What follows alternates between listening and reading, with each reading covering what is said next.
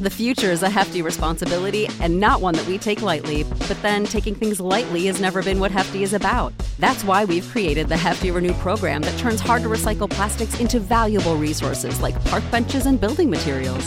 To participate, simply fill up an orange Hefty Renew bag with accepted items, tie it up, and drop it in with your regular recycling. That's it, it's that easy. It's time to rethink recycling with Renew. Particular valued resources may vary by geography. More info available at heftyrenew.com. Hey, Giant fans, welcome to the Giant Insider podcast. My name's Jerry Foley. I'm the senior editor of the Giant Insider newspaper. And with me, as always, is the beat writer, the heart of Giants Nation. Nobody beats the biz, Chris Bisignano. And we are ecstatic to have back on our program the great, and I will say great, I'm not using it lightly, Dave Syvertsen, who's been contributing to the Giant Insider for a few years now. Thankfully, they decided to use all of his info in this issue, which I didn't notice till I got it till I got the write up, and I was like, oh, they used Dave this time, the entire write up. So, Dave, welcome back, buddy. Fellas, how we doing? Good, man. Here we are. Here we are yet again after another trip around the sun, talking about the NFL draft. Isn't it amazing? Isn't it amazing, Dave? It's another year. It's amazing how fast and how slow it goes at the same time, especially when you have a two-year-old. I can imagine. it's it's Nice. incredible because we're exactly one month away from the draft. Yeah, You know. It is. I know it, it's crazy. This, this is like a fun time of year because you start to see the fruits of your labor. Just because there's so much that goes into it, you know, you start this process of data collection in June, and here we are. You know, I'm looking at notes that I wrote down on guys in June and July, and it's helping me, you know, create the final reports and everything. And you know, there's there's no way around this. Just a couple scouting mentors that I have, they said there's no way around the work. You know, you can't shortchange it, and everyone knows if you do. And it's uh, but it's a really cool thing to be a month out, and it's pretty much done. You know, the grading process, and you put all your stuff out there, and you know, sit back and enjoy the party. Yeah, Dave, you know, look, this is what you do. You do it year round and all that. Um, as far as you know, obviously, you know, I cover the team on a daily, the Giants on a daily basis. So then, when free agency mad, madness hits, you know, I'm into that. And then right after that, you know, which you know, it slows down after the fourth or fifth day. You get some names trickling, of course, but you know, the big wave is those first three to five days, six days, and then I start really diving into this. And um, I, I've been diving into these kids a lot the last week, Dave. And uh, you know what? Let's we'll get into the because this is what Yeah. a lot of Giants fans feel. It's what I feel. Not saying it's definite, but the wide receiver position is something that Joe Schoen probably will explore at 25. He might even move up for a kid they really like, but it's somebody you know he wants to add an outside. He wants to add oh he wants to add a receiver. Another one for Daniel. He's been plugging in, you know, the Jamison Crowders, you know, just in case guys don't come back. You know, he got Shep's coming back from injury. Wan'Dale won't be back unless he makes a pretty miraculous cover. He probably won't be back until October at least. So you see what Joe's doing. He's plugging in these veterans, and um, and, and there's going to be a lot of competition. So, but wide receivers a spot, Dave. Um, I feel they're going to heavily explore 25. Probably will go there. Um, let's get into it, Dave. Um, I have it broken down to top four. You you could expand it, uh, and then we could talk about each one. Uh, Quentin Johnston, uh, the kid from Ohio State, Smith Najib. How do you say that, Dave? Do you know how to say that? Nick Jigba. It's basically just like a soft Okay. end and say Jigba. Okay, Smith Jigba. Yeah, who Nick the Jigba. people are Yep. forgetting the season you had a couple years ago, but we'll get into that in a few. Uh, Zay Flowers and Jordan Addison. I guess you could put Jalen maybe 4A, but those are my four. Let's get into each one, Dave. You could tell me your four. Um, my guy, there's a few, but the guy that really intrigues me because of his size, is yak, he's a real X, and that's Quentin Johnston. Tell me what you see in him, Dave. Uh, tell me if you feel if he's there at 25, the Giants should or should pass on him or whatever it is. Get get into it, buddy. Yeah. I mean, do you remember the movie Avatar that came out a few years ago? Um, I wasn't a huge fan of them, but I remember when I, I wasn't a huge fan of the movie, but you know, I just remember the freakish figures that those guys were, and that that's what Quentin Johnston he looks like and he moves like. You know, you, you'll see a guy that's 6'4", 208, you immediately go down the path of, oh, probably a possession receiver. You know, he can't get in and out of breaks. He's not that fast. Um, but this kid, he looks like a track athlete with how high his knees get off the ground, the high step um, motion that he gets once he gets his uh, open up his stride downfield. But then you see him go and attack the ball too. I mean, this kid jumps out of the building. I mean, when you're talking about just pure leaping ability, right? There's more to the receiver position than that. But just talk about the skill set.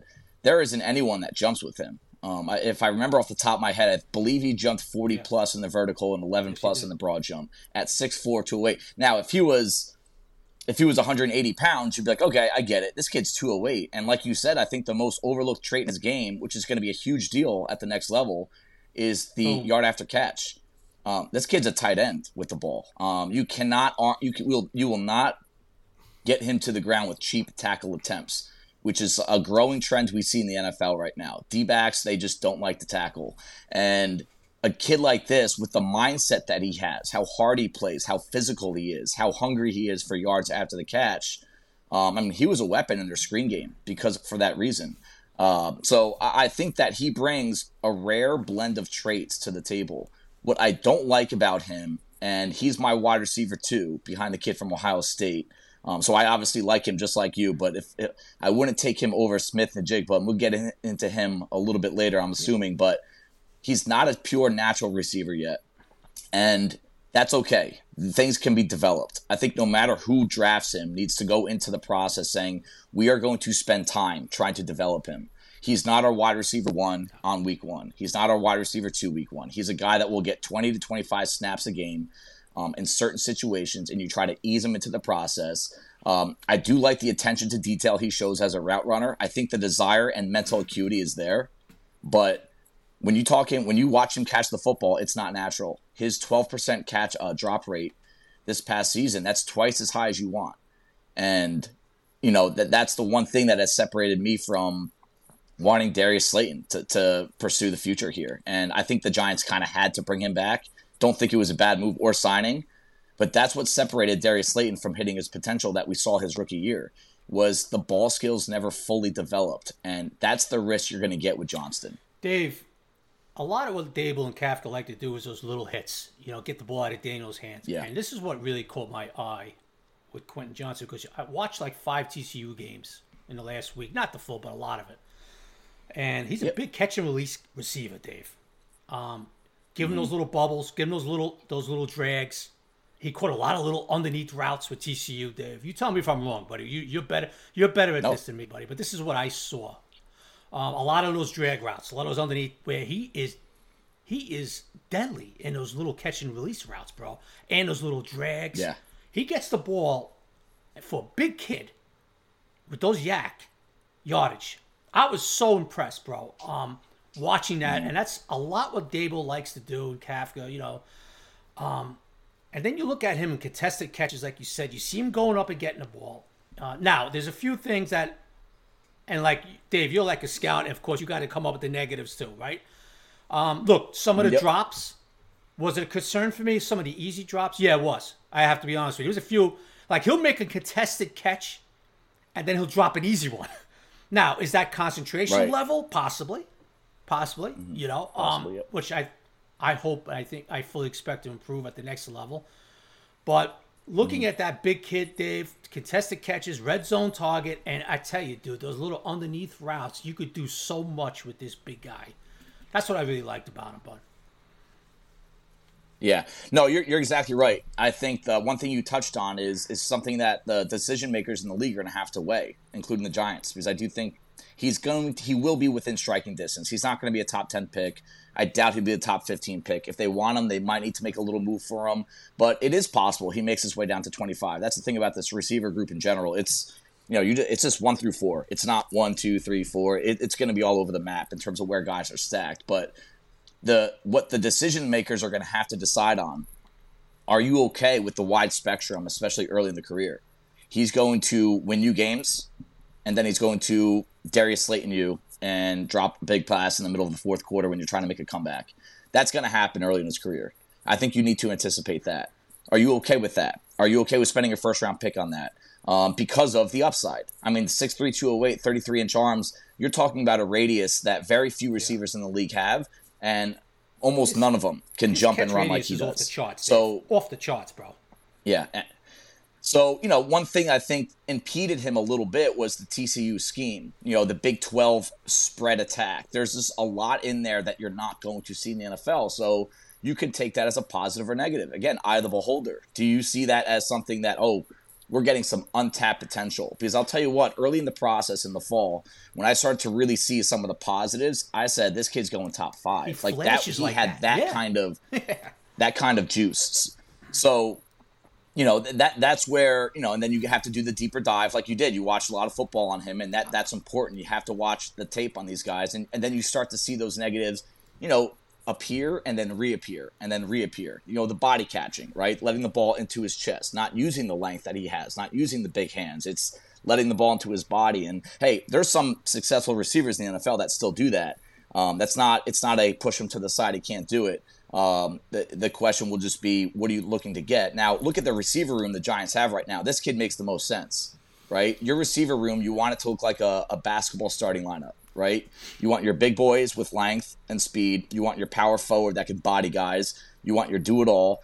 Um, and then you want your point guards, the shifty guys. And they have a lot of shifty guys. And I'm not really going to include Jamison Crowder yet because I think he's an insurance policy. I don't think he's a shoe in to even make the roster just based on looking at his contract. But um, but he, here's the thing that I just I don't know yet about Isaiah Hodgins. I loved him; he deserves the shot, but they need someone with size, and Darren Waller will somewhat solve that issue but they need a guy on the outside that has size. Here's the last negative I'll talk about Johnston, and it's not a negative against him as a player. It's a negative when you talk about the fit with the Giants. The Giants have talked about this multiple times, and the proof is in Buffalo they did this. They want receivers that can play the slot and on the outside. Okay, uh, the number I have on Johnston, I just confirmed it before I came on. Um, 90% of his snaps were outside, only 10% came from the slot. I don't think that pushes him to the side. I just think it's something you have to think about in terms of what, who the Giants might pursue. But then also, this is a this is bizarre to me. You don't see this often. Um, pretty much all of his snaps in 2022 came on the left side, and then almost all of them. And in 2021, almost all of his snaps came on the right side. Now that's scheme. That's not Johnston's fault. I'm not going to question. I'm not going to question his intelligence. Like that's that would be foolish of me to do. I've never had a conversation with a kid in, in my life. That's where the meetings are really important and all the scouting background work. But if this is an issue for him to flip left to right, week to week, game to game, snap to snap, drive to drive, and then you can't play the slot, it's I think that's something that might push the Giants into in, into another direction. So, so when you say another direction, do you mean another direction at the receiver position or guard slash center? Um, and the reason I ask, like a guy like Zay Flowers, a, a, guy that you know we've all been looking at, and, and real quick, Dave. Once I saw your write ups, this was like me presenting in school to a teacher who didn't know what he was talking about. When I saw your name there, I was like, "Oh shit, I got to get my shit together. Like I, I need to know what I'm talking about." So with Zay Flowers being able to kind of you know, like you said, versatility being the key, right? Inside, yeah. outside. Do you think they prefer someone like him, or would they look at another another position based on your on what you could guess? So if you're talking about that kind of the metric, the, the inside outside, the versatility, line them up in the backfield, I think Zay Flowers is their guy. The question with Zay Flowers is pretty obvious. Do they want another Wan'Dale Robinson type size player on the team? And from my perspective, the one that's not calling the shots, the one that my paycheck does not revolve around what the Giants do success wise, I think he is the best fit for that part of the equation, for the versatility part of the equation. And I'll get into Smith-Njigba. He's on the other side of the spectrum. He's a slot only. Um, but Flowers, I mean, this kid was 30%, 33% slot, 66% wide. He screams Tyler Lockett to me. Just the movement traits, the ability to beat you deep, the ability to beat you after the catch. But again, it, I think you're putting Daniel Jones in a bad spot if you put out there Sterling Shepard, Wan'Dale Robinson, and Zay Flowers on the, on the field at the same time. You know, it, it, just it's a very small margin for error. But we know schematically we trust Kafka and Daboll to work around things and work into the strength of the team. I think Giants fans, maybe you guys included, are a little um, burnt still by the previous coaching regimes hmm. prior to Daboll that they just did not do a good job of adjusting to the personnel they had. i am fully confident in this coaching staff. I don't know if you guys are. I'm, I'm, they will they will make so if you put an athlete, a playmaker like Flowers on the field, hmm. the size is an issue. They'll hide it. You know, they have Waller, they have Hodgins. Like, let's not forget about that. That if you really want to make this offense dangerous, they want to make this offense faster, more explosive, right? That that's probably the number one goal in their meetings is we need more big plays. We need more explosive plays. Flowers is the guy because he can do it from any and all angles. I think Joe Schoen kind of gave that away at the combine when somebody asked him about Zay Flowers and a smaller type of kid again. And Joe came right out and said, "We're not worried about that. We worry about guys who separate, and then Daboll will Yep. get them the ball." Yep. So I Yep. think you know, And that's- that's- getting to I- know Schoen, Dave, the last few years, he's remarkably pretty honest with us. In the now, of course, Okay. not- I'm sure not all the time, but he, when he comes out, I, I- getting to know him, like he he comes out and says things, you could just say he ain't bullshitting us here. He means it, you know. And he's and he Okay. said some I like things in the past where he meant it, and you know, Um, yeah. and that was the first thing that came out of his mouth when asked about Zay was, you know, somebody asked him, I forgot who it was, somebody asked him about his size, and Joe says, hey, if they could separate, they could fit in our offense.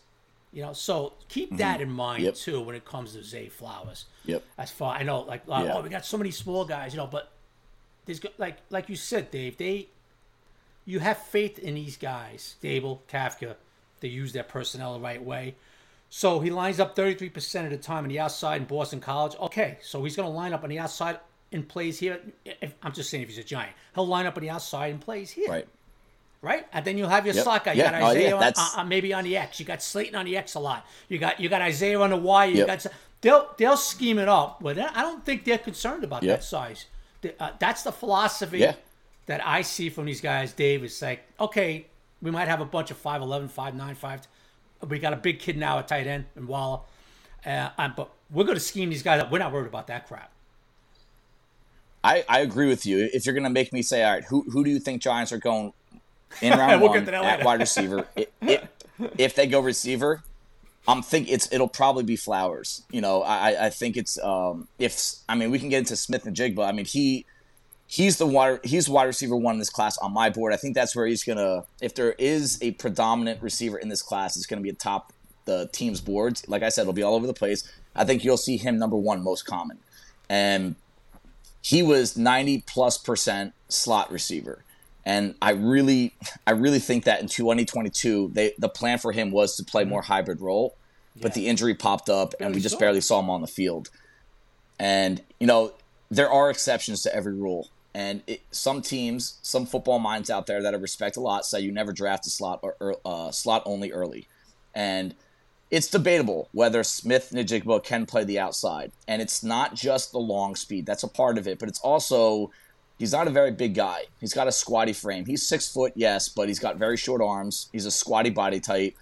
Those guys are usually best reserved for inside. But if you look at the way he moves, the way he separates underneath, there is not a better separator in this class than him. When you're talking about getting open from the slot on third and five. I mean, this kid is Julian Edelman, um, But a better but a better athlete, and I, and and and better hands. I mean, just a better version of Julian Edelman across the board. Now, does he get paired with Tom Brady in, in a Bill Belichick in a you know in New England? I mean, that's part of what made Edelman you know such a folk hero up there is the situation he was put into. And you know, I am a little worried about Smith-Njigba not getting into the right system. But if he does, and the Giant system would be the right one for him, um, he'll he'll excel. But the problem here is, can he play outside often enough and well enough that you know you can put Wandale in the slot sometimes. You could use Darren Waller as an oversized slot sometimes. That's where the question I have with Smith-Njigba lies: is can he play outside often enough to warrant a first round pick if he's there? All right, Dave. Um, we're 18 minutes in. I'm hoping you have six more hours to Yeah. discuss the rest of the uh, I clearly positions. I, I mean, this is fascinating stuff, dude. Really, I love it. Uh, guys, we're going to take a break. Be right back after this. You're listening to the Giant Insider podcast with special guest Dave Syvertsen. Hang on one second. And we're back, folks. Listen to the Giant Insider podcast with Chris, Nobody Beats the Biz, Bisignano, Jerry Foley, and Dave Syvertsen from Ourlads.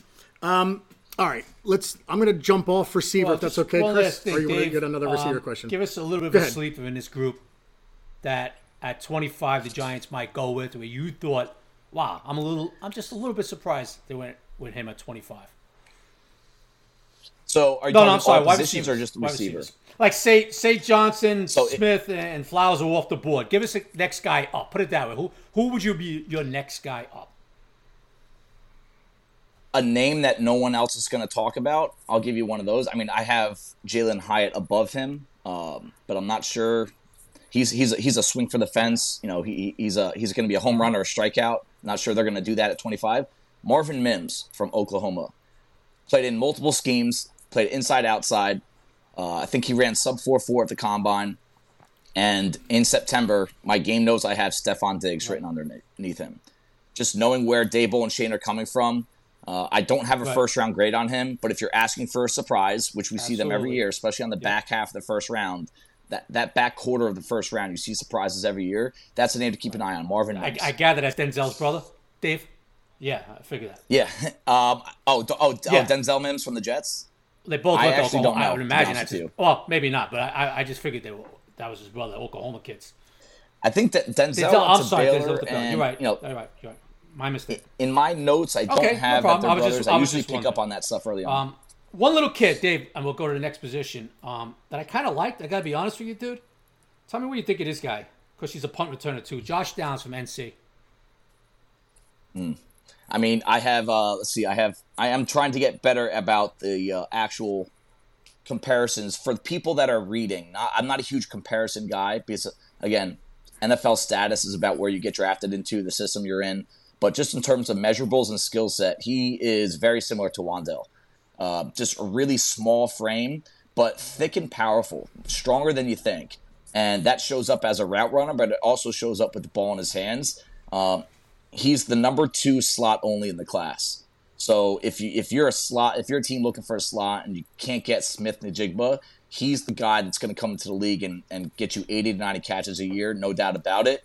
Um, some questions in contested situations because of the frame, but I also think he loses some concentration and uh, just doesn't Right. play heavy against contact, if that makes sense. So he needs space. He needs that slot only role to succeed at the next level. But if he's put into the right system, he'll he'll, Nice hear second round pick. Dave. Excellent. That's what I got him. I got him like Very a good nice second there. round pick. Two things that caught my eye Yep. about him, Dave, is that he had 19 touchdowns in two years. The kid's a red zone threat. Yep. Mm-hmm. And I like the way he ran routes, Dave. I, I love the way I love this Yep. route running. But all right, Jerry, yeah, let's move on to the next position. Yeah, man. Uh, so so guard center, right? We'll, we'll go there because uh, you know there, there's really no true center anymore on, on this roster. Yep. Is the so I guess two things. First, um, your number one guard you have going to the Eagles. You said I saw that, tw- that, and I had the same thing happening just because they know how to draft. Yes, and they'll do that that. guy. Just right? he just looks like an eagle. O'Cyrus Torrence. He just yeah, right, does. right, right. Yeah, like, they took him out of the crowd and let him Yep. play. Right. Um, the the other thing with, with center, right? Um, is there if if the receivers that they want are gone? Yep. Is there a center worth taking overall at twenty five, or would you wait to the second round to get like your guy Schmitz Hey, or hey, uh, the Jerry, kid from can Ohio I jump State? in one second, Dave? I got to be honest with you, bud. Before, and then we'll let you jump in and you tell us. I know a lot of people want Schmitz. Oh yeah, he's the best center, Mm-hmm. dude. I got to be honest with you. Watching both of them up close a lot lately, I like Wypler better than him. Am I wrong, Dave? That's what I had too. No, you're not wrong. I have Wypler, Tippmann, and Schmitz. I have. I knew we were going to talk guard center, so I said Mm-hmm. they're one, two, three, and how you how you stack them will not be like how I stack them or how they stack them. Neither one of those guys. What I will agree with you, Chris, is they not. Schmitz does not stand above Wypler His or pass Tippmann. pro, his pass pro scares So- me a little bit. Where Wypler, and what you saw him do against top elite talent in his in, in college, his pass pro is, is way better in my opinion than Schmitz. Now Schmitz is a powerful run blocking Yeah, I- I have it- I get it, but Wypler's Yep. and his Dave. Here's another thing. Looking at Wypler, he's a smart dude, bro. He recognizes twists. He's excellent in that Mm-hmm. Game. Um, I like the way he pulls. Yep. I like his. Let me look at some other notes I wrote down here. I like the way he plays outside zone runs, recognizes twist. To me, I look. All I heard was about was Schmitz, Schmitz, Schmitz, Schmitz. I said, you know what? I don't go by everybody Yeah. else. I gotta be honest with you, Dave. Until I look at my uh, my eyes, and then I say, well, I'm gonna judge what I like. And Dave, after watching Wypler and Schmitz, I give Wypler the edge. Tell me if I'm wrong. Tell me if I'm right. Tell me whatever you again. Tell me how you got it. You're right, Chris. Okay, No, I feel a little bit better now. Um, yeah. No, I mean, you're right in this regard. What are you looking for out of the center? That that that's the answer. If you want a lot of outside zone, and the Giants used Feliciano in that role a lot last year. I mean, the amount of time. Not every center can pull out. I'm not a huge Feliciano fan, Pulled but well. he's one of the few that that he can pull out and reach that C gap in a blink. Um, I don't think Schmitz is going to be able to do that. You know, you're going to have to have him stay at home a little bit more often. And Wypler is a much better athlete. So if you want an Yeah. athlete at center, you're going to have to go with Wypler because he can reach all those points. Um, you know, he's he's closer to a Garrett Bradbury type. on Minnesota, who's been a little up and down, but again, they need him. They need that athleticism from that spot for Dalvin Cook's running style. So, what are they doing with this running game this year? And I know that this coaching staff can play a hybrid scheme. They can switch things up based on the opponent. We hear that all the time, and you know what team doesn't say that? But the Giants truly did switch up the blocking scheme throughout the year in terms of you know matchups and who was on the field. They had a turnstile. They had you know a revolving door at left guard center last year, and um, you know Wypler last year in last year's version of the Giants offense would be a better fit than Schmitz. Neither one of them are worth the 25th pick overall though. And if the Giants picked a center at 25 overall, I would be very surprised. That would be shopping hungry. And that's something Schoen always repeats. We are not going to the food store hungry. Um, that's been their free agency plan, right? Um, picture a barrel that's leaking water. You have to fill the barrel, and that means you're a, a Super Bowl contender if you have a bunch of leaks, you're trying to fill these fill these leaks with with patches or uh, and what the Giants have done in free agency is they've put band-aids over the poles, but they're not they're not going to be there forever. They're not, they might not be there next year. The Giants have not filled this hole at center, and I think they're going to sign someone at some point um, because I can't imagine them going into the draft and saying we need to find a starting center. If they do, that that can put you in a bad spot that can make you reach. Um, but I trust this front office that they won't do that. A name that we haven't brought up yet is Tippmann from Wisconsin. He does not have the body type that I like at center. Um, he's a little too tall. I believe he measured in at what do I have 6'6", 313, but he plays bigger too. He he has more range and he's a good athlete. He can reach the outside. Um, so how the Giants view that philosophy of um, drafting a, a, guy that's a little too tall is going to struggle with the pad level. Is going to get pushed around. He's going to probably lose some space in the pocket a little bit for Daniel Jones. Um, it's going to be really interesting to watch what they do there. Um, but I believe to answer your question, Jerry, I think the center position is going to be filled around three or four. I, I don't think it's going to be with one of the first two picks. Okay, I have I have Wypler in my mock for what it's worth going I, second. And I, and I, wouldn't be surprised ecstatic, if that happens. Ecstatic if the giant if he's there and the Giants pick the second yeah. round. Dave, I always look, Dave, yeah. when I watch yeah. these, these, guys, these young men too, I always look about a competition they played against too. I like when they play well. Like, so I watched that Jalen Carter match up against Wypler last year. And I tell you, Dave, yep. Jalen Carter to me is the best defensive lineman coming out of the draft. He's that kid is phenomenal. Okay, and Wypler, he's a stud. Wypler stud. played really well against him, Dave. He played pretty good against that kid, man. Got it a couple times. Jalen got him. A yep. couple times Jalen got him, but he also got him a lot too. Um, I like I like mm-hmm. watching how they do against top competition too. Um, I, I, like yeah. Right, That's the most I, I like. Dave, That's I gotta ask you another yeah. kid, Dave, before we get off the center position. That if he's there in the second round, yep. tell me if, if this is too hard. I kind of like the kid from Michigan too, man. Olo Oluwatimi, okay. I don't know, Oluwatimi. Oh yeah, yeah. Oluwatimi. He played yeah, for Michigan last year. He transferred over. You know, um, watching him, yep. I feel this is a kid that's climbing, bro, climbing. Um, a second and third round pick. I liked him. I like I like the way he pulled. I like the way he, the outside zone. Um, I liked him in pass pro. Tell me about him, Dave. What you see in him? Mm-hmm.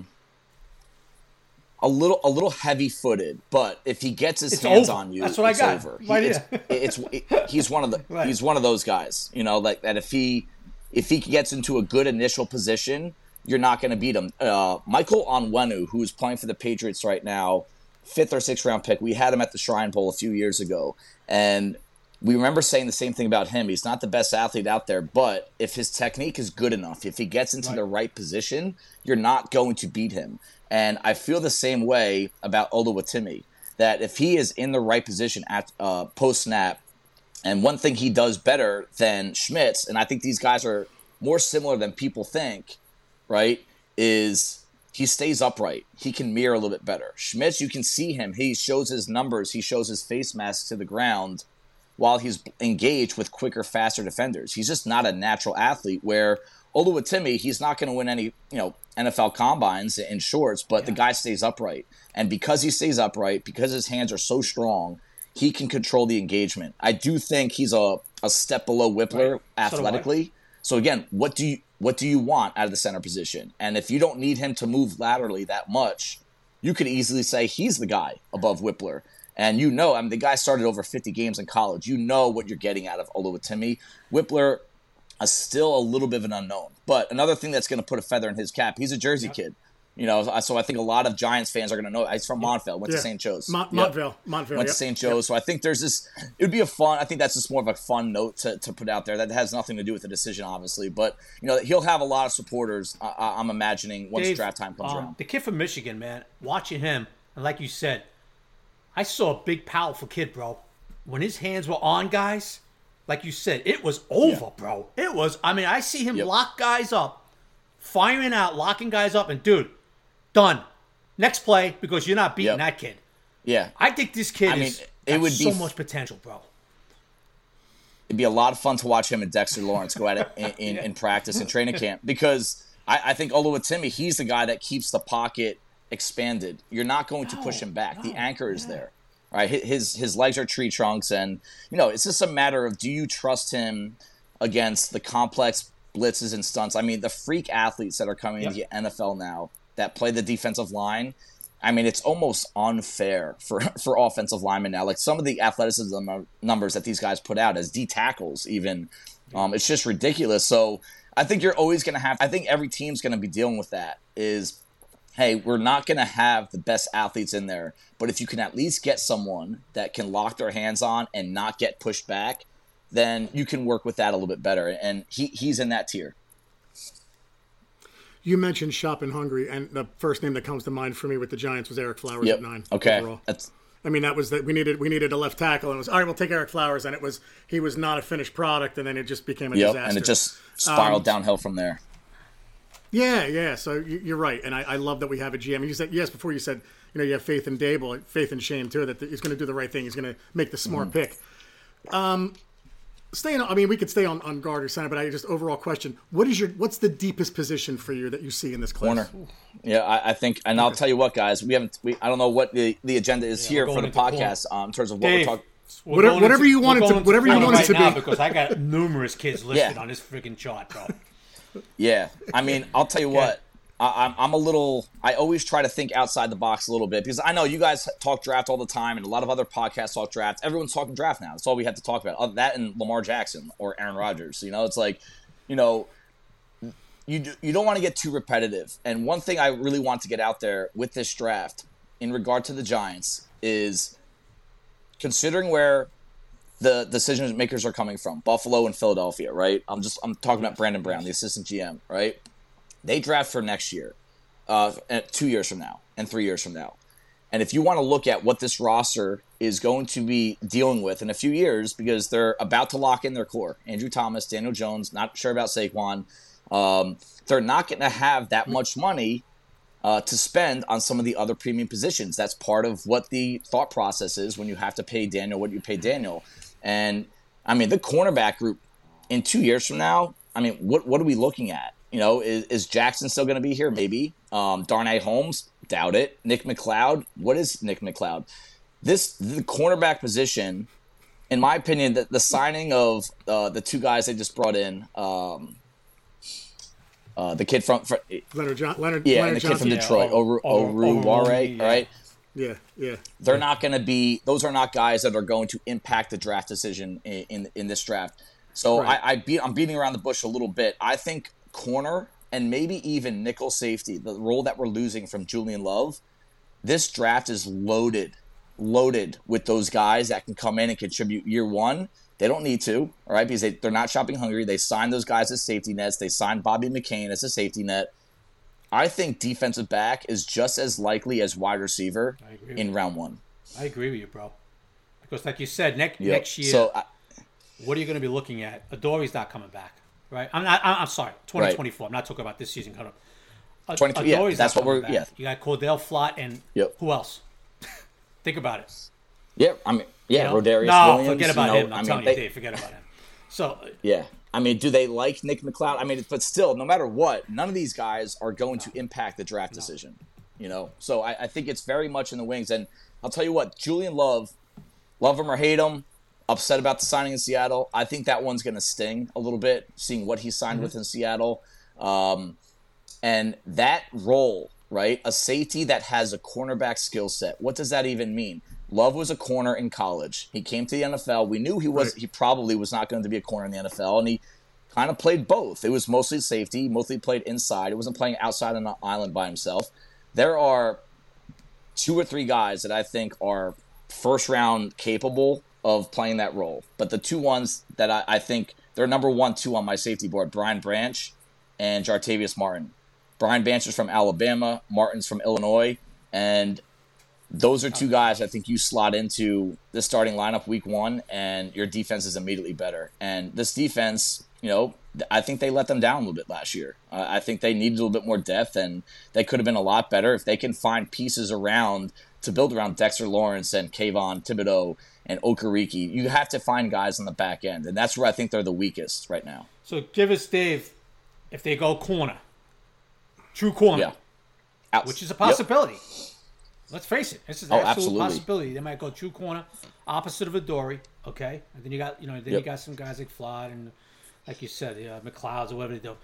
Um, who do you have? Um, my top three right now is Withers- Witherspoon and Porter and Gonzalez could go two, two and two A, flip flop, whatever you want to do. Mm-hmm. Tell me, if, you know, how do you feel about these corners? I got Witherspoon.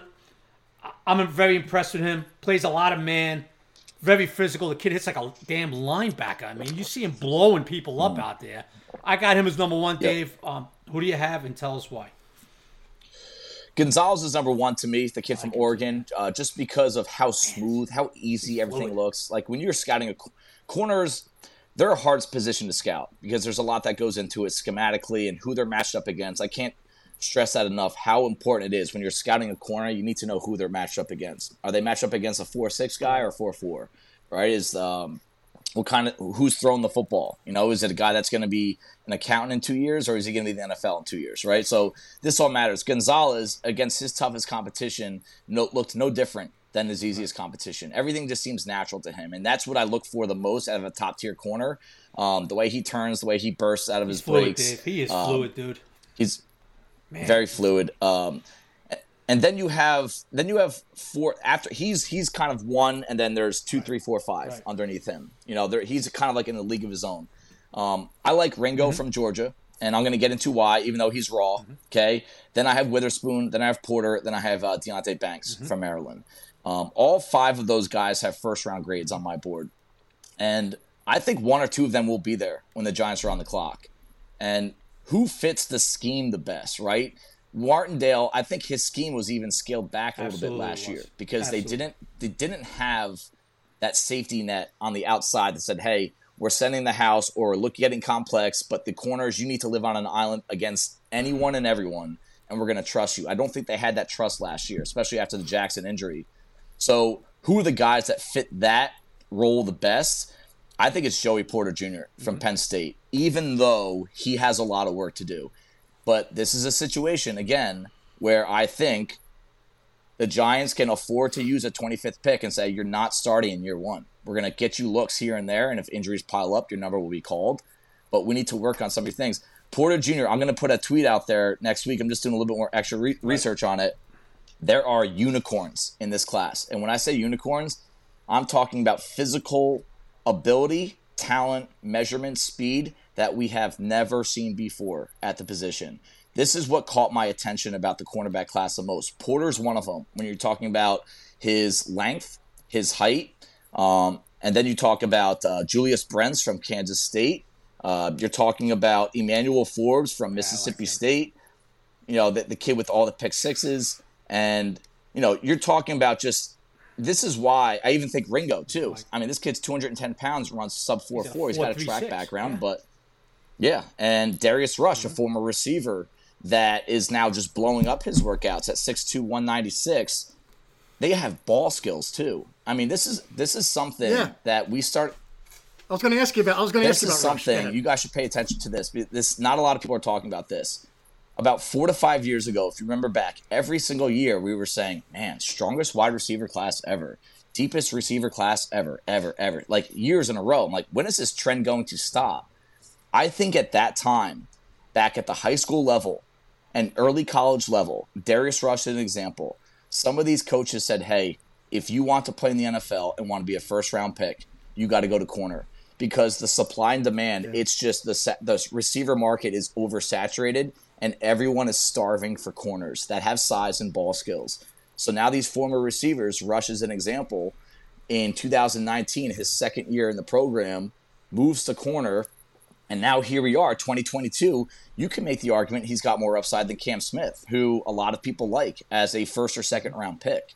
And you know, I, I, think that there's just guys in this class that can do things that we have not seen. And I think it's because everyone's saying, screw receiver. There's too many of them. I'm going to corner and I'm going to stand out because I have this length. Like imagine Quentin Johnston as a cornerback. That's kind of what you're getting out of Ringo, uh, Porter, and Brents. That, that is basically the, the, the defensive version of Quentin Johnston. And teams need that. Everyone needs a corner in this league. Every single team. Dave, I'll, okay. We're gonna take our we're gonna take our second break, guys. Uh, we'll be right back. You listen to the John Insider podcast, folks, with special guest Dave Syvertsen. Hang on one second. And we're back, folks. You listen to the Giant Insider podcast with Chris Nobody Beats the Biz, Biz Bisignano, Jerry Foley, and our special guest from yeah. Ourlads, Dave, I was so Dave Syvertsen. Go ahead, Chris. This corner group, man. Watching them, I really am. Like the kid Ringo, like you said, um, Banks. Man, I really like him. And I tell you what, Dave, Emmanuel Forbes, man, the size is what scares you, right? Obviously, he's a thin frame, yeah. and can he last in this league yeah. and all that stuff. But I tell you, man, yeah. watching him I mean, he you know he is physical for his size. Good man press guy. I, I tell you, you have him as a first round or you have him as second round grade. I have him, so I'm looking at it right now. It's an 80. It's like the brink of right. first, second round. He's kind of like right on the bubble, but if gun to my head, I have an early right. second round grade on him. What do you think about him, Dave? What is, is the size that uh, scares you the most, like me? Yeah, I mean it, it's unicorn again. Like you don't see guys weighing in at under 170 pounds, and you know I think that's becoming. This would be a bigger deal four, five, six years ago. But now that they're just, you just can't touch receivers anymore, and they're getting a little bit more flag happy with legal contact. You need guys that can move. And the funny part about this little story is when I first wa- started watching his tape, I started thinking, wow, this is the exact same body type right. as Ahmad Gardner, Sauce Gardner. Now, Sauce Gardner was a little bit bigger, a little bit stronger. Uh, but then I'm watching the combine, and Forbes is on there. They're talking him up. Jeremiah likes him a lot. Mm-hmm. Who's in the booth is Sauce Gardner. Yeah, They're talking about this kid. And it's funny that, you know, like we talked about with the receivers earlier, you can't get too hung up on body type if there's a standout trait elsewhere. And Forbes' standout trait, I think he's got, he's got six career pick sixes. Four career pick That's sixes, something, which is like a record, F- FBS record. And he had six yeah, it's unbelievable amount. Yeah, right. Yeah, right. Six picks last year. So you're talking about a guy that has a great feel, and his movement traits, because he's so light, actually help him out. I mean, he's going to play sticky, short, intermediate, deep. He can run with vertical speed. He can make plays on the ball. And, you know, I, I, think the quickest way to turn around a defense is create more turnovers. And if that's something that a defense is looking for, oh. Forbes has got to be on your list. Yeah. But there will be teams that won't. There are teams that are pretty yeah. strict with, hey, if you're not weighing this, you know, you are below the line we're not taking that chance. But if you're asking me, Forbes is a good fit for the Giants, and I it would agree, be a good Dave. second you know, round pick if he was there. You can't teach ball hawkness, okay? And the kid's a natural ball hawk. He's you watch him on film; he's just always around yeah. the ball. And it's not a coincidence that he had these six picks last year, four for the kid is a ball hawk, you know. And you know, Dave, how it is. Some guys yeah. are good cover corners, but they won't come down with the picks. They won't have the ints.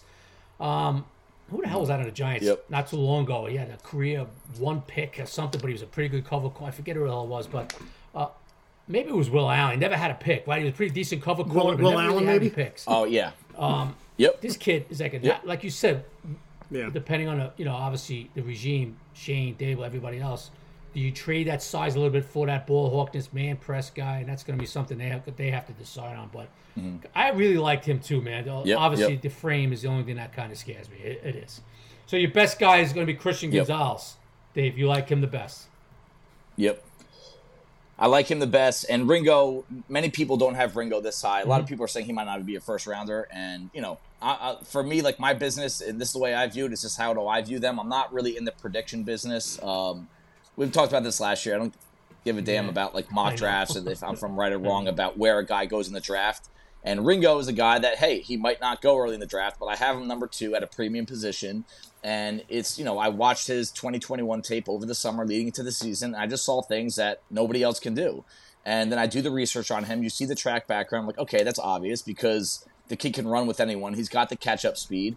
Uh, but his issues are similar to Quentin Johnston when we talked about him. The good is really good, the bad is really bad. So where does he sit? Where is he going to be in two, three years? Um, so you get some background information on his work ethic, how coachable he is, and he checks every box there. And I just think the kid needs a little bit more experience. And yes, I think he needs the right scheme. Um, I don't know if he's gonna he's gonna be a fit for schemes that run a lot of zone because I just don't think he has the feel. He's a reactionary football player that is six foot two, um, with I would say average length, maybe below average, but can run with anyone. You know, this is the this is the kind of guy you line up across from DK Metcalf, yeah. and you're not you're no longer afraid hey, because he can run say, with them and he can play physical. He's a strong kid, Dave. He's a strong. Uh, watching him in man, Very strong. he's a strong kid, man, and he can blitz, which we all know. I yeah. think Wink likes and, to do once in a while. Yep. Right. So, so yeah. Blitz, and he can support the run. You know, I know that you you you pay the other guys to stop the Absolutely run, but it matters. does matter, right? That a corner can can can set the edge, especially in a scheme like this. And hey, Dave, who's the best run defending corner in the class? It's him or Julius Brents from Kansas State. You know, they they will have to. Dave, impact. Before we leave defense. corner position, um, you haven't said anything about Witherspoon. Is there something you don't like? You have him in the top three. Yeah. Uh, is he a number top 15, 20 grade in this draft? And is there something you don't like about him? He's number three to me. Um, and I love his story. I love the personality. I love the fact that he got to Illinois. Um, academically qualified four days before training camp 2019 and then still went on to start right away and then you see him get better every single year so i think you're going to see someone that's going to come in and work his butt off whether it be special teams or, or on the defensive side um, can he run with long speed that's my one question i've seen him get burned a few times and you can tell that he's not that confident in his long speed because the second someone gets vertical on him the first thing he does is grab and he'll get penalized at the next level a lot. And it's okay early on in your career for a young corner to get penalized. It doesn't mean you're doing a bad job. It just, I don't think he trusts his footwork enough, right? I mean, he's mm-hmm. excellent when he's going downhill. When he has his eyes on the action, like you said, he's probably the most physical yeah, yeah. tackler in the group, right? He's not the most successful mm-hmm. tackler. He misses a lot, but he is he is a heat-seeking missile when, when he comes down. Um, but I, I, question his ability to line up across from DeVonta Smith and stick with him down the field. Um, you know, I think he can be a weapon short to intermediate. Schemes that run zone or hybrid zone man, I think that's the best fit for him. But I do think he'll One be a top about Devin pick. that I he's going to have to whatever team he winds up with, he's going to have to kind of bring in that aggressiveness a little bit, Dave. He's a little too aggressive at times. I see that in him where he gets over aggressive. Right. Yeah. He's trying to make that big hit. He right. over pursues. He's trying to line up the guy to level him. Dude, you're a corner. And, I, and don't get me wrong. Right. I love physical corners. I mean, yeah. we had one 100 years ago, Mark Collins, would knock your teeth right. in. You know, and I love guys that come up and put a hat yep. on you, but you're a corner. You know what I mean? Uh, still, you're not a safety lining up an angle and blowing a guy up. You know, you're still a corner. And at times I see, yep. but that's something Dave, they could, whoever, you know, coaching staff will bring that in, I'm sure, in him, you know, without taking away his aggressiveness. Yeah, I would say this. You'd rather deal with that problem no than question. someone that's not Absolutely. physical enough, yeah. right? Because because that those traits are, are hard to develop. It's hard to make a, a grown Absolutely. man tougher, you know, like once they get into the NFL. So, you know, the, the, in that same discussion, does that over aggressiveness show up in coverage? And I think this is where a corner in year two, year three, once a, the league gets enough tape on you, they can start playing games with you. So he's going to have to mm-hmm. fix the over aggressiveness for the sake of his year two, year three status in the league. Like if they know that you bite on fakes, you bite on double routes, and you don't have the recovery speed, which is the one question I have with him, that that could be a nail in the coffin type trait. So I agree with you. That's going to be something that needs to be worked on in addition to some of the footwork. Dave, you, you said um, there's a lot of unicorns in this draft, and you know I, I think if I recall, you had the corners, you had a, a bunch of first round grades there. You had first round grades on a number of quarterbacks, which we don't care as much about.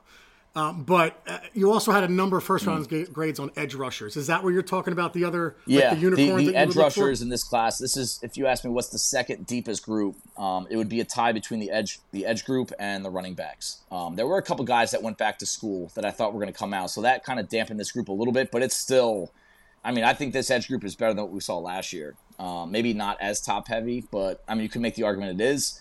Um, and I think Giants fans you guys should be thinking about edge here. I mean, they're they're thin with behind Kayvon Thibodeaux and Ojulari, who is now we can label him an injury risk, right?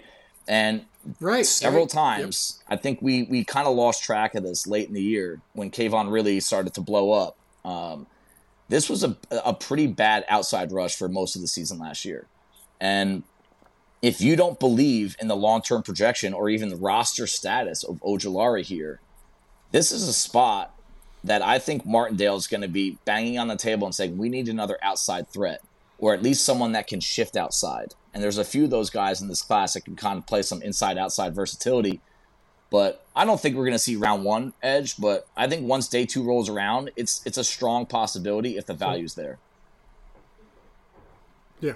Yeah, like rounds four, I would even say round three. Round, even three. Um, you know, if someone slides down okay. to a spot, because again, I'm looking at I mean, I think I have a dozen round one, two, three grades. So you have to imagine someone's going to be there round three that probably shouldn't be, just based on supply and demand around the league. Right. And you could probably say the same thing about round four. Yeah. Um, you know, and I, I remember last year we talked about the edge defenders in the Martindale scheme. He does prefer size, or I should say, a, he does mm-hmm. prefer mm-hmm. the ability to set the edge right? You need to have some stoutness to you. Right. Now, it's not a rule. I mean, he drafted they drafted Tyus Bowser when he was uh, when he was in Baltimore, and they drafted Thibodeaux, who's not a big big guy. I mean, he's a better run defender than people give him credit for, but. I do believe right. if they're not completely confident in Ojulari being a long term answer, or they're just afraid of the injuries, and hey, part of the draft is coming up with Plan B and Plan C, right?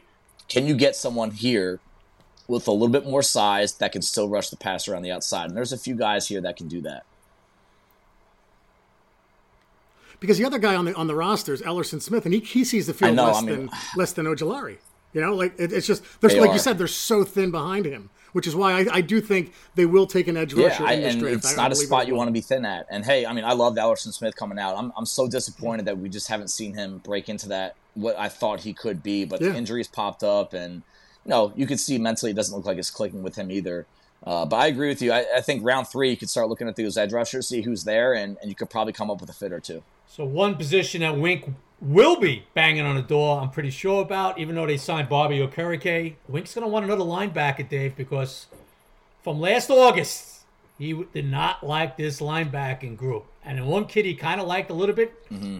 got hurt, blew out his knee in training camp, and that was Darian mm. Beavers. Mm-hmm. So for Giants fans, yep. Dave, yep. Uh, I can tell you this for a fact. Don't think because he signed a Hurricane, okay, we're good there. No, they're going to look for probably another kid because stopping the run is a priority. Okay, so we look at some of these kids that are a little mm-hmm. bit on the inside, do both.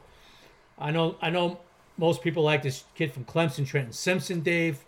Um, I kind of like the kid from Washington State a ton, and and Hen- Henley. Okay. Kind of like him. You got you got of yep. course Jack Campbell who had a good combine. A lot of people love him, including me. Who do you like, Dave? Tell us mm-hmm. about him. So yeah. Hey, real quick, Dave. Dave, before you start, I got to give you credit. You had Darian Beavers yeah. as your best value pick for the Giants. Yeah, I, I, really, so I was. There you go. There were a lot of injuries. I yeah. remember last year during camp preseason. I mean, it happens around the league, but that was the one I was most disappointed by because it seemed like he was breaking into yeah. the number one spot, the number one role. Yeah, you, you had it after they drafted him though. You yeah. said this I mean, that, is the best was, value pick for the Giants. That was a pretty so a good fit in terms yeah. of what Martindale wants. He wants line. He doesn't want inside linebackers that are just an inside linebacker run. Like you got to be able to blitz, rush the passer, and cover a little bit. And he fit every bill there. Now, there's a kid. He's he's my number four, so he's not number one, but he's from the same program. He's my favorite player to Henry? watch in this draft. Him and Sidney Brown, Ivan uh, Ivan yeah. Pace from Cincinnati. Um, just a bowling ball that he he will hurt grown men when he tackles them. I mean, he his presence will be felt right away. Um, there's a size issue there. I believe he me- measured in at under six foot. I'll get that for you real quick. He was yeah five. 5'11", 231, short arms too, uh, small. Yeah. I, I, have, I have your article up, Dave. I'm but sorry. He, that's why I just give it this, back. This is the thing about him. Okay, this kid made an unbelievable amount of plays behind the line of scrimmage, and that is a trait. When you look at some of the best inside linebackers, off-ball linebackers in the NFL, if there's one metric that you can see carries over to the NFL, just like interceptions with quarterbacks, it's plays behind the line of scrimmage, and his size is actually an advantage and he's actually one of the most explosive players at the entire at the position in the entire class. I think he had at his pro day he ran in the four fives, jumped out of the building. The agility is off the charts. Um, he's rocked up, and he transferred from Miami of Ohio to see how he would do against uh, higher level competition, and he had his best year of his career. And that's something that I, I think you're going to see something similar in the NFL. And the, a couple of guys I scout with, we all said Malcolm Rodriguez from Detroit, six round pick that you kind of knew coming out he was going to do a good job if he got into the right system, and he exceeded our expectations. So I think this is a kid that if the Giants and if Martindale can get over the lack of length, which I'm not sure, I, I know he likes length. Yeah. Patrick Queen had a length issue at Baltimore, and it's kind of starting to come to fruition that he's just mm. not, you know, panning out. And, and part of that issue is the length. But Ivan Pace Jr. is a kid that I would just love to see here play. Even if he doesn't make it defensively, he will be everyone's favorite special teamer to watch. So where do you draft a kid like that? Um, you know, I think most are going to say day three. Um, I will have a day two grade on him. I think you know that that's where I think he's going to stack up on my board. But you know, back to what Chris was saying, who's the favorite guy? Trenton Simpson is my favorite linebacker, and he does fit. You know, before the Okereke signing, I was saying, hey, I think this is the kind of guy the Giants are going to go after.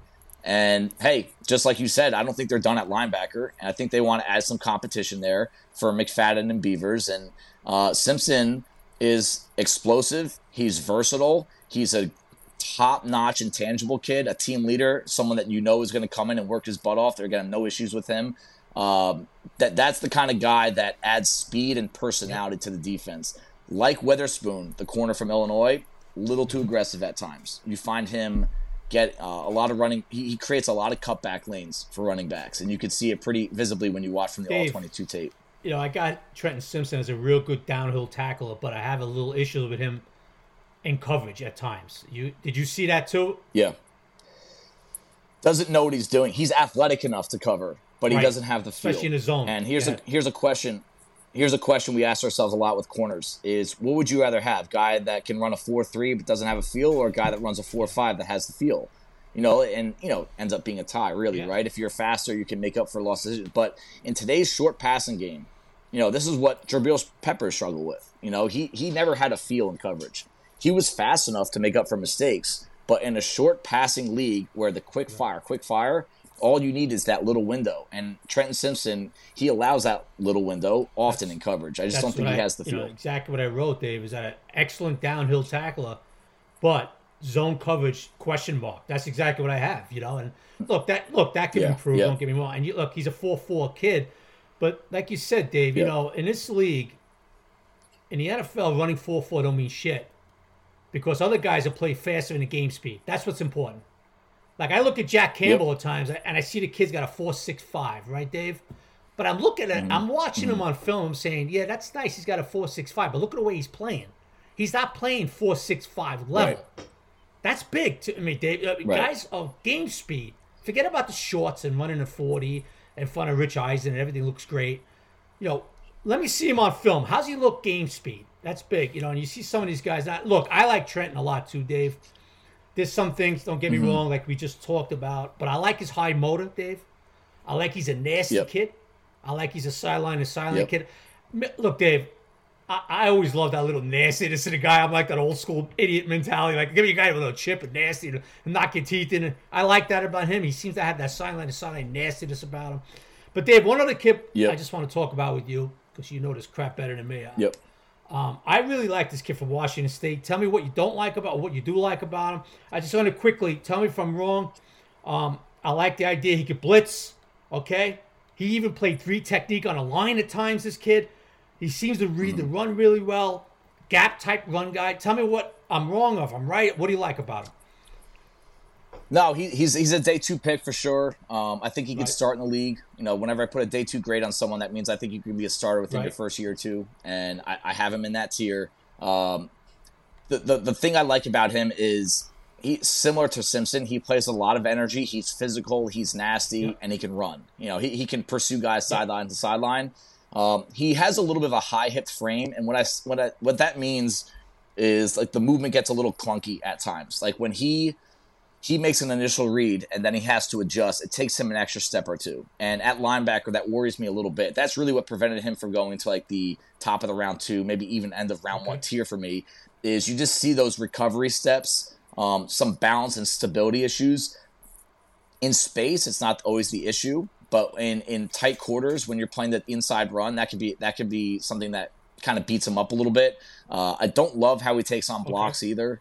Uh, Henley, he, he exposes his chest a lot. Again, these are things that can be coached up, but these are just notes that I have on him from the game film that, you know, offensive lineman that had a clean shot at him, uh, he had a really hard time getting off those guys. So I think his highlight reel is fun, right? Because he Yep. can run, he can hit, he can cover. He doesn't have to come off the field on third down, um, whether you want him to rush the passer or cover someone out of the backfield. Uh, but I think the day to day, sorry, the snap to snap inside run defense is what would scare me if he was playing next to Gotcha. Okereke. Dave, what I love about your analysis, in all honesty, this has been for years now.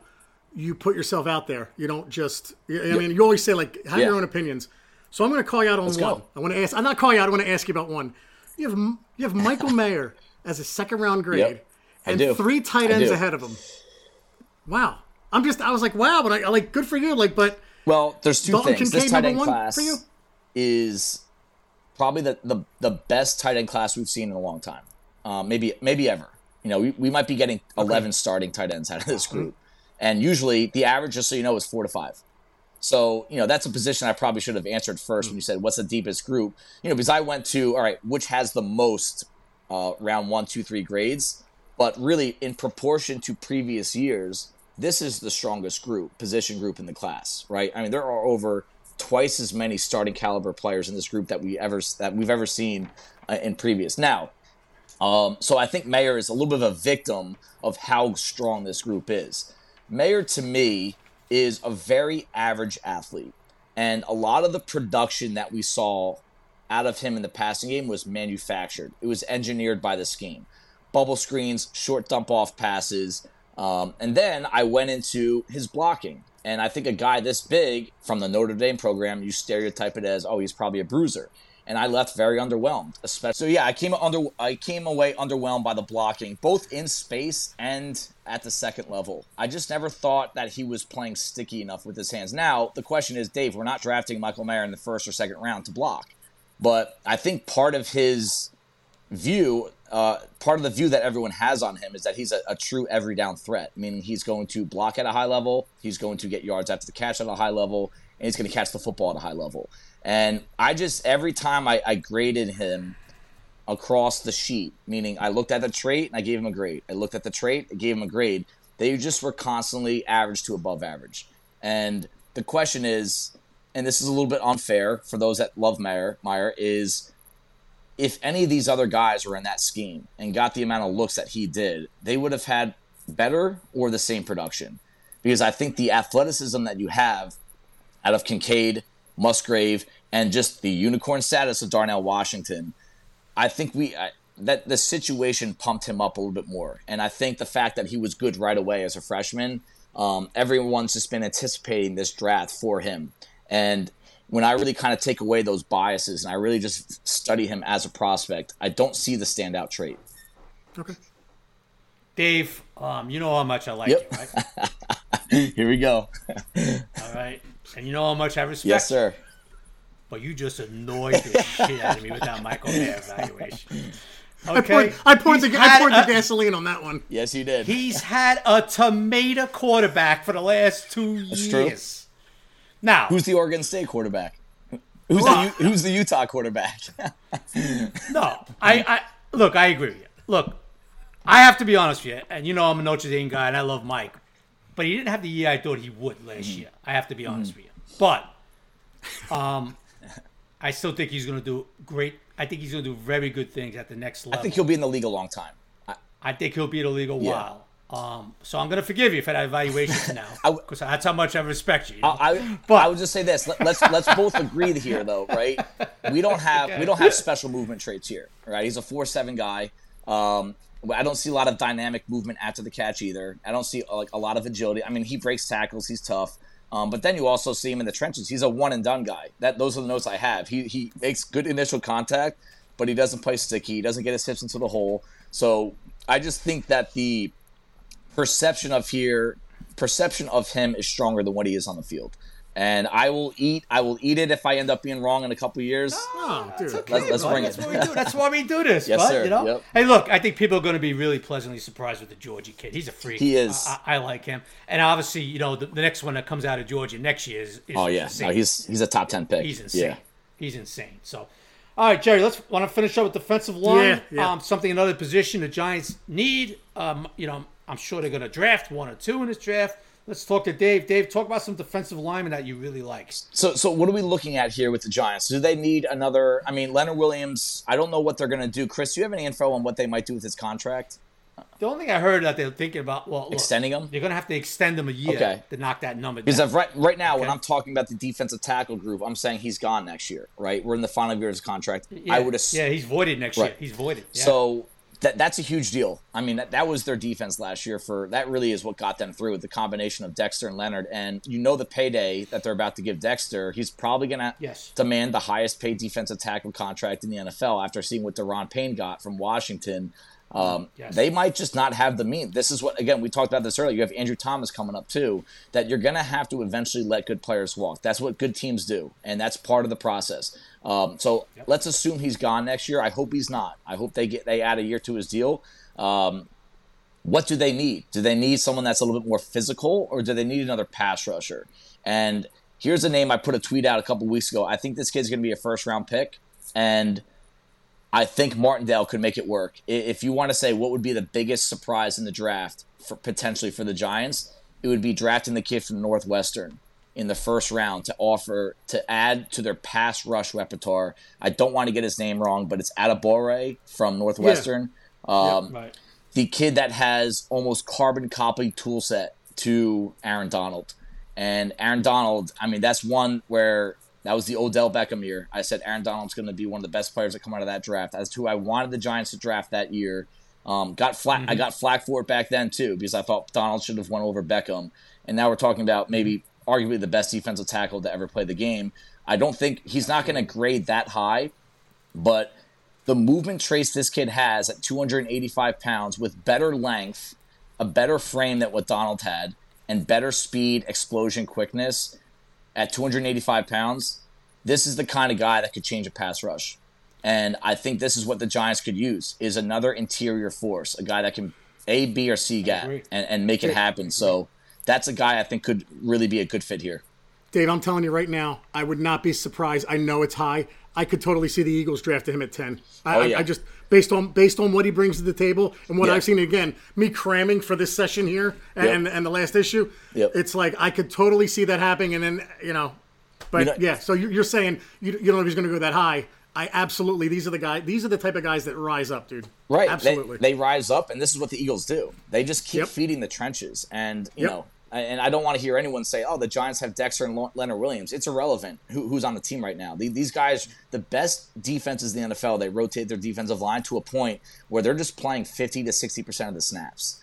Yeah. You know, and we can't see Dexter Lawrence play set like those guys were playing ninety percent of the snaps for weeks in a row last year because you know Dave, you can't do Dave, that. Dave, you know what Dex Dave, you know what Dexter Lawrence wound up with percentage of snaps?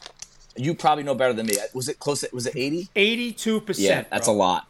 That's a lot. I mean, Chris Jones from Kansas City. That's insanity. It's insanity. I mean, Chris Jones from Cincinnati. He's sixty to sixty-five percent. You know, I mean, Donald, yeah. Donald, and Jeffery Simmons are the only two guys I think are kind of like the freaks of the freaks that can handle that kind of load. But you know, I mean, we even seen Simmons break down a little bit, and the kid's still on his rookie contract. Yeah. I mean, I, I think to, to really get the most out of Dexter Lawrence which I think this team's going to commit to him long term. I mean, I would be surprised if, if, if he walks. You have to get pieces next to him that when he comes off the field, because you can't demand that many snaps from him, that you're not seeing such a significant drop off. Now, this kid has nothing to do with Dexter Lawrence in terms of skill set, but he will impact the passing game at a similar level. Now, do you uh, real quick, Chris? Before, do you Yeah. see besides Carter and the Northwestern kid? Do you have a first round grade on anyone else? I don't. Bryan Bryan Bresee's my next, and he's a, he's a round two guy, and there, there's going to be a lot of love hate with him. Um, So I do think someone's going to take him in the first round because of the, the rare blend of tools. Uh, but I, I hated his tape from last year, and I know he had he's coming off torn ACL, had a lot of um, uh, personal issues in the past season, and I do think that's part of what happened with him. Um, and he looked great at the combine, so I think someone's going to take a chance on him. I could see him going to Pittsburgh and having a long career there. That kind of play, three four DN type. Um, Keanu Benton, Calijah Kancey are two guys that I've seen others talk about in round one. Cansey to me is just he's in the same mold as the kid from Northwestern. I just think he's a little under ev- across the board. He, he's under him, right? He's shorter, lighter, um, doesn't play as skillful, doesn't pursue as well, but he is he's a pass rusher and he's going to penetrate. So team, everyone wants a pass rusher. He could go round one as well, but I have a round two grade there. Okay. How about Mazi Smith? Just wrote him up actually. Uh, modified his report a little bit. Um, he is probably the freak of the freaks. You know, he's 334 pounds. freak athlete. That's what I have down here. Freak Yeah, I think Yeah, he yeah. might have been number one or two on Bruce Feldman's freak list, which is always a fun read in the summer. Um, and it's it's really about you know that, that that report is about weight room and 40s and times and all that, which again you have to take a grain of salt, especially um, with defense with linemen in general. But his athleticism and power, it does show up. And he's a guy that a team, every team, I think, is going to have someone in that room that wants to work with him. Um, does he know what he's doing yet? I think he had a half a sack over the course of his entire career. Um, but he, he did get a lot of pressure. He does break through. He does disrupt the offense. And at the end of the day, take the, take the statistics away. That's what you want defensive linemen to do disrupt the flow of the offense. And he can do that. And I think he's going to last a long time in the league. He's a sturdy, big player. He played an insane amount of snaps at Michigan. Like, I don't know if everyone, I think he was close to 90%, which is unheard of. And that, that kind of, that, that rings true. I think that's going to be a big deal in, in rooms. So, Dave, say the Giants. I, shouldn't say shock, but say the Giants go defensive line at 25. Mazi's off the board. Jalen, of course. Uh, who do you like the best? Um, so the kid from Northwestern's off the board and Jalen Carter's off the board. Who, who do I like best out of? Yeah, Jalen Carter, Michigan kid. Mazi's off the board, and the kid from Northwestern's off the board. Who do you like?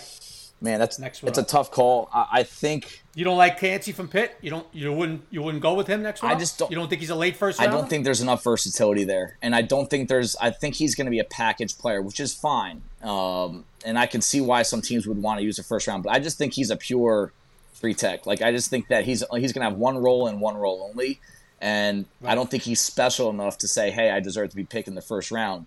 So I guess it would have to be between Bresee and Benton, uh, Keanu Benton from Wisconsin. Um, Benton started to show some pass rush repertoire this past year, I like him. and he's got the NFL body. I think he kind of fits more with like the, the run defense mindset. Like, hey, we need a run plug, and you put him and Lawrence next to each other, and you're going to be dominant inside, or you should be if you have good enough players around him.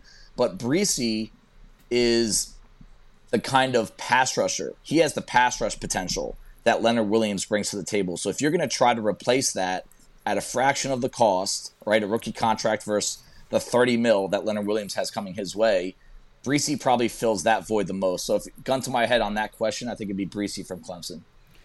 Yeah, and you know what, Dave? He'll be two years off that ACL. Yep. You know, next Yep. year. You know, so that ACL will be good. Only in a little. I don't know if he should have stayed another year. I know he's a redshirt sophomore, so Yeah. maybe he should have stayed. But he came out whatever. Yep. Um, uh, yes, you know he had a pretty good combine, right, Dave? If I remember Yeah. right, Bresee, his He- stock went up a little bit. He looked Yeah. great. He ran great. He looked great in positional drills. You know, he doesn't have Right. he doesn't have your classic defensive tackle body type. Like he's a little kind of little leggy. He's not as thick. I still I still think he needs a little bit more time in the weight room, but he has the frame for it. And you know that he spent a year rehabbing an ACL, and then he also dealt with a really significant personal issue that probably took some wind out of his sail um, when it know comes to training. Okay. Yep. Okay. All right, Dave. I know you like mock drafts so much. Yes, I Um, do. What's your prediction for the Giants round one? Just give give the people what they want. I know everybody loves mock drafts, so it is Yep. what it is. No, I mean I think it's going to be it's going to be one of the receivers. I think it's going to be Zay Flowers or uh, Jaxon Smith-Njigba if he's there. If neither one of those guys are there, I think it's going to be a defensive back. Um, okay. You know, it, one of the one of the nickel safeties, uh, Brian Branch or Jartavius Martin from Illinois, and then one of the corners that falls. If it ends up being Joey Porter Jr. or uh, Kelee Ringo, I think it's going to be one of those two, two positions, and those are the names I think we're going to see there. Cool, awesome. So wide receiver or corner? Wide receiver or corner. Yeah. Giants are going with that with that twenty five. Dave, do you think that, you think Joe gets aggressive, tries to move up in this draft? I think he I think he might. It's good. It, it's funny. I, I got so used to finding Dave Gettleman and Jerry Reese like predictable. Like I went into the draft every year saying I kind of knew what they were going to do, right? Especially early in the draft or even from a macro level, like in this draft they're going to get this, right? Or even this profile of player.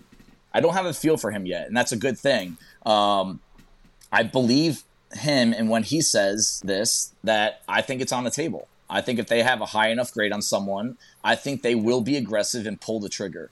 If there's a receiver or corner that they have a high grade on and they can give up a first and second or first and third to move up and get him, uh, I, I believe they will be aggressive enough to do it. They have a lot of picks late in the draft, too. So if they're just looking for sheer yeah. volume, I know they're late. I think they have, yeah, they have 10, 10, picks, 10 picks overall. I think they got three and seven Yep. And I think two in the fifth round. And I'll tell you what, I mean, I trust these guys with draft picks. You know, I, oh I yeah. So if yeah. you just give them a, a, lot of swings in the batter's box, I think they're they will connect. They will get value out of each one of those picks more often yeah. than not. So if they have to lose a second or a third to make an aggressive move up, I wouldn't be as worried as I would from a, a Dave Gettleman approach, where they just never really got consistent with some of their late round picks. So that that if they if you just give them a lot of picks, I think they're going to make it work. And I also think he's really skilled at moving back and, and um, in, in round two or round three to pick up some extra day three picks or future picks. So I think Shane and his staff are very savvy, smart, intelligent, ahead of the curve. And it's been a while since we could say that with the front office. So no matter what they end up doing, trade up, trade down, stay put, it's going to be, uh, I'm going to feel confident it's the right decision. Well, it's interesting, Dave, because two of the later round picks last year, McKethan and you guy that you talked about Beavers. Yep. Um, Beavers was really coming on before the injury, and they really liked McKethan yeah. too before his injury. Yeah. You know? Yeah. So you you just talk about you know you trust the, their evaluations with these fifth round picks, fourth round picks, seventh round, sixth round picks. There's two guys right there. They took fifth round and later and they liked them both. They just you know, yeah. suffered the injuries that obviously you know ended their season yeah. quick. You know, yeah. So, I mean, those guys are getting like added to the said, roster this year. You know, so it's gonna yeah. be it's gonna be a competitive camp, more more much more than last year. Like I think there's gonna be a lot of good players vying for just a couple spots, and that's how you make a team better. It takes a while. You know, I think that's something that everyone needs to know um, to really turn around a ship. It, it takes a long. It can take three, four, five drafts, but I think if you just keep on getting to that batter's box and hitting a double, hitting a triple every now and then, hit a home run. That's how you make that team a sustainable winner. Mm-hmm. And I think they're on the path of doing that, Dave. Yes, sir. You know, I agree. So. Well, hey, Dave, listen, Dave, it's great stuff, man. Uh, Jerry, anything else? No, um, Dave. The highlight for me was you mentioned the name Darius Rush because that was someone I saw and I was like, why is this guy not higher? So, for you know, in all seriousness, man, you, you've been really generous with your time. Uh, I want to thank you personally for the last few years writing into the Insider. Um, you know, Dave's column, guys, if you don't subscribe, and you really should, Dave Dave provides every week matchups to look for, matchups for Giant fans to look for every week, and he, he, he points out, you know, maybe a corner versus a, a, wide receiver in this game, and then you know a, a, center versus a defensive tackle in another game. So Dave's been writing for the Insider for a few years, and now, like I said, dude, um, the, the draft coverage was awesome. I just want to thank you for everything. Thanks for this. Um, and we, we love your analysis here, man. Great um, job. Thank you guys for the opportunity. It means a lot to me that you guys are having me on, and kind of you guys have helped me a lot over the years too. It's not just me setting up the help, so I appreciate you guys uh, a lot as well. No, David, it was a pleasure. Um, nobody's gonna be bored listening to more than an hour of this podcast. Trust me, I'm sure. I'm sure if we went two and a half hours, right, Jeremy, people yeah. would be like, "This is great stuff." Yeah. Dave, before we leave, uh, when I when I see a training camp this year, you want me to you want me to hold it and beat report it down so you can beat the shadow? Anybody, you, know, uh, you, want, well, you want me to hold like Pat Leonard while you pummel him or something like that? Well, no. we'll, we'll, we'll, talk off camera about that. Yeah. I'm awesome. only kidding. It's just a joke. so, Dave, Dave, Dave's, in, stuff, Dave's into the CrossFit stuff too, man. Yes, sir. Yeah, we uh, we, we had a big yeah. year. Uh, for anyone that does CrossFit out there, we, we hosted the live worldwide 23.2 announcement, and uh, I know that's in one ear, out the out the other for most, but it, we uh, we've had a big year at, at CrossFit Bison, so it's going to try to keep both ships going in the right direction. I was gonna say plug up, plug whatever else you want, dude. Tell people where they can find you. I mean, I mean, I'll be pretty active draft weekend. Um, Ourlads underscore Psy on Twitter. Um, I, I, try to do as much analysis as I can. Um, a couple other things, like I said, they get in the way, whether it be work, personal life. But um, you know, now that I'm done with our, I just sent in all of my team reports and scouting reports um, to the printer literally yesterday, last night. So I will have a little bit more time to just kind of share some things on Twitter that I picked up over the past few months that you know are just kind of some interesting nuggets about some of these guys coming up, and some of them are Giants related, some of them are not. Uh, but I'll do my best to stay as active as I can on Twitter between now and the draft. And, and real quick, um, I know Big Blue Interactive will chime in the yep. guys on Big Blue Interactive, and they'll say things like, "Thank God Dave was on. I hate Jerry Foley." Whatever. I'm expecting to read it, so it is what it is. Well, I'll so, say this: I know I, those guys love you over there. So. Any any any of the Big Blue Interactive guys, um, you could take my word for it. Jerry and Chris are, are top notch guys. They know their stuff. They know the job. No, it's it's a great community over there. Eric's done a lot for me over there. Um, I put out a lot of content for the draft starting in April for them. Uh, I'm more than happy to do it, and you know, I, I, just like to talk ball. I don't really try to get into any yeah. of the personal stuff. That's that's just is what it is. And hey, I'm I'm right sometimes, I'm wrong sometimes, and so are you. So that's the end of that.